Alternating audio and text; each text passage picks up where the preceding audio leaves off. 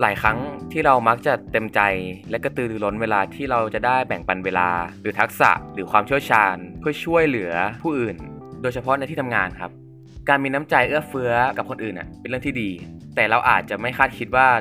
การที่เป็นคนใจกว้างเนี่ยก็อาจจะเป็นอันตรายต่อตัวเราได้ เมื่อเรารู้สึกเริ่มเหนื่อยล้าหรือหมดไฟในการทำงาน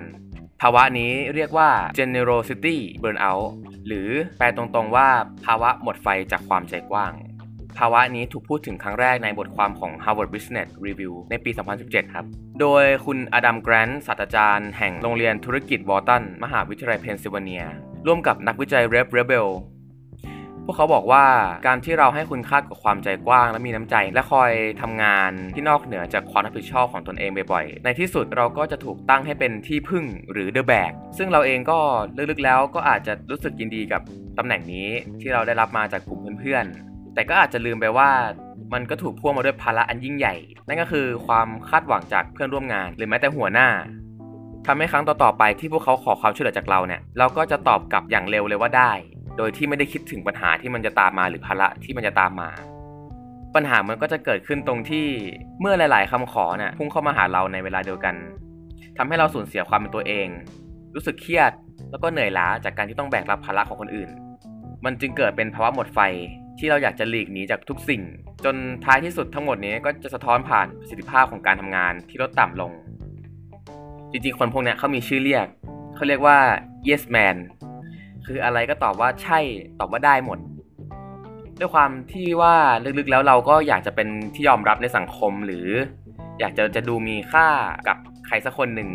การที่เราเป็นที่พึ่งให้เขาได้เนี่ยก็อาจจะเป็นการพิสูจน์คุณค่าเหล่านั้น ผู้ให้เนี่ยจะมีอยู่ 2 แบบ คือผู้ให้เนี่ยที่ประสบความสำเร็จ คนกลุ่มนี้เนี่ยเขาจะชั่งน้ำหนักได้ว่า อะไรที่ยิ่งให้เขาก็ยิ่งได้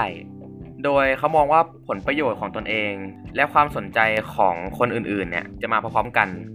โดยที่จะไม่ยกตัวเองไป sacrifice กับความคาดหวังของคนอื่นไปจนหมด กลุ่มที่ 2 ก็คือตรงกันข้ามกับกลุ่มเมื่อกี้เลยก็คือ คนที่ให้แล้วล้มเหลว ก็คือคนเหล่านี้เขาชั่งน้ำหนักไม่ได้ว่า สิ่งไหนที่เขาควรให้ สิ่งไหนที่เขาให้ไหว สิ่งไหนที่เขาให้ได้ เขาจะชั่งน้ำหนักไม่ได้เลย เอะอะเขาก็จะให้อย่างเดียว จนสุดท้ายแล้วการให้บ่อยๆ ก็อาจจะทำให้เราเหนื่อยล้า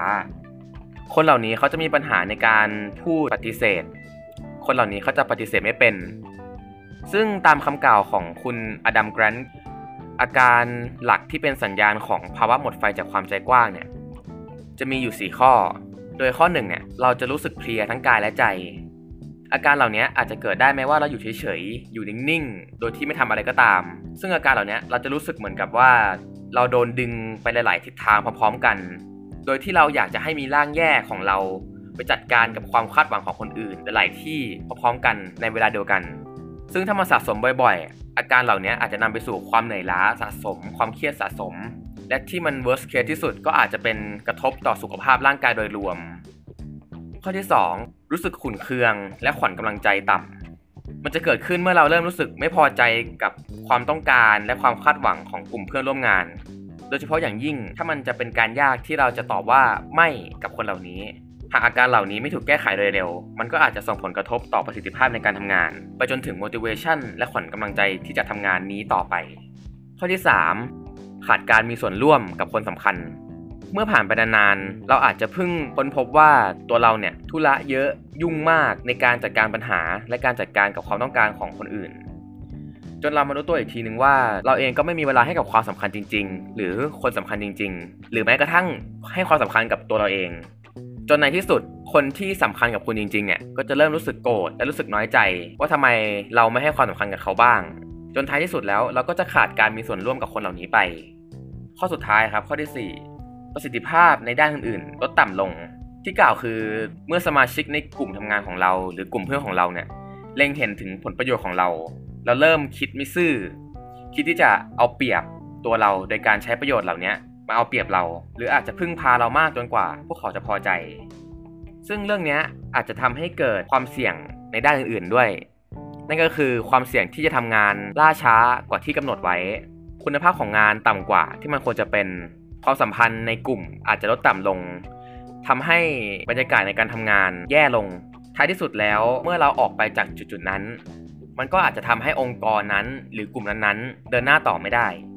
จากสีข้อที่กล่าวมา ถ้าเราเจอภาวะนี้บ่อยๆ มันก็อาจจะกระทบการทำงานของเรา กระทบความสัมพันธ์ต่อคนใกล้ชิดเราสำคัญที่สุดก็คือกระทบต่อจิตใจของเรา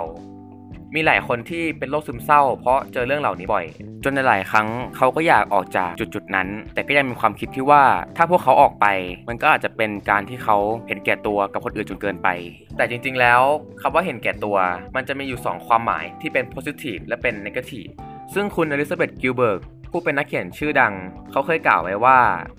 มีอยู่ 2 ความหมายสำหรับคำว่าเห็นแก่ตัว โดยความหมายแรกหมายถึงโลภหรือกักตุน ความหมายที่ 2 ก็คือ ทำสิ่งดีๆให้กับตนเอง ซึ่งถ้าเราลองมาคิดประโยคนี้ดีๆ มันก็อยู่ที่ตัวเราว่าจะเลือกใช้จิตสำนึก และมุมมองแบบไหนในการเลือกใช้ความหมายเหล่านี้ให้กับตัวเรา ซึ่งสุดท้ายนี้การที่จะป้องกันภาวะ generosity burnout หรือภาวะหมดไฟจากความใจกว้าง ก็คงต้องใช้วิธีเบสิกที่สุดแต่ทำยากที่สุดนั่นก็คือ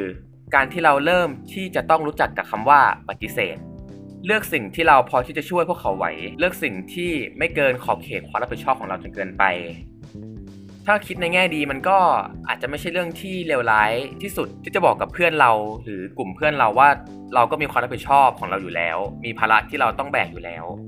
มันก็อาจจะเป็นการเปิดใจอีกรูปแบบหนึ่งที่ไม่ทำให้เราลำบากจนเกินไป ก็เท่านี้ครับวันนี้ก็อย่าลืมขอบคุณตัวเองนะครับ ที่นำตัวเองมาพบกับความสุข ถึงแม้ว่ามันจะมีเพลนนั้นนี้ก็ตาม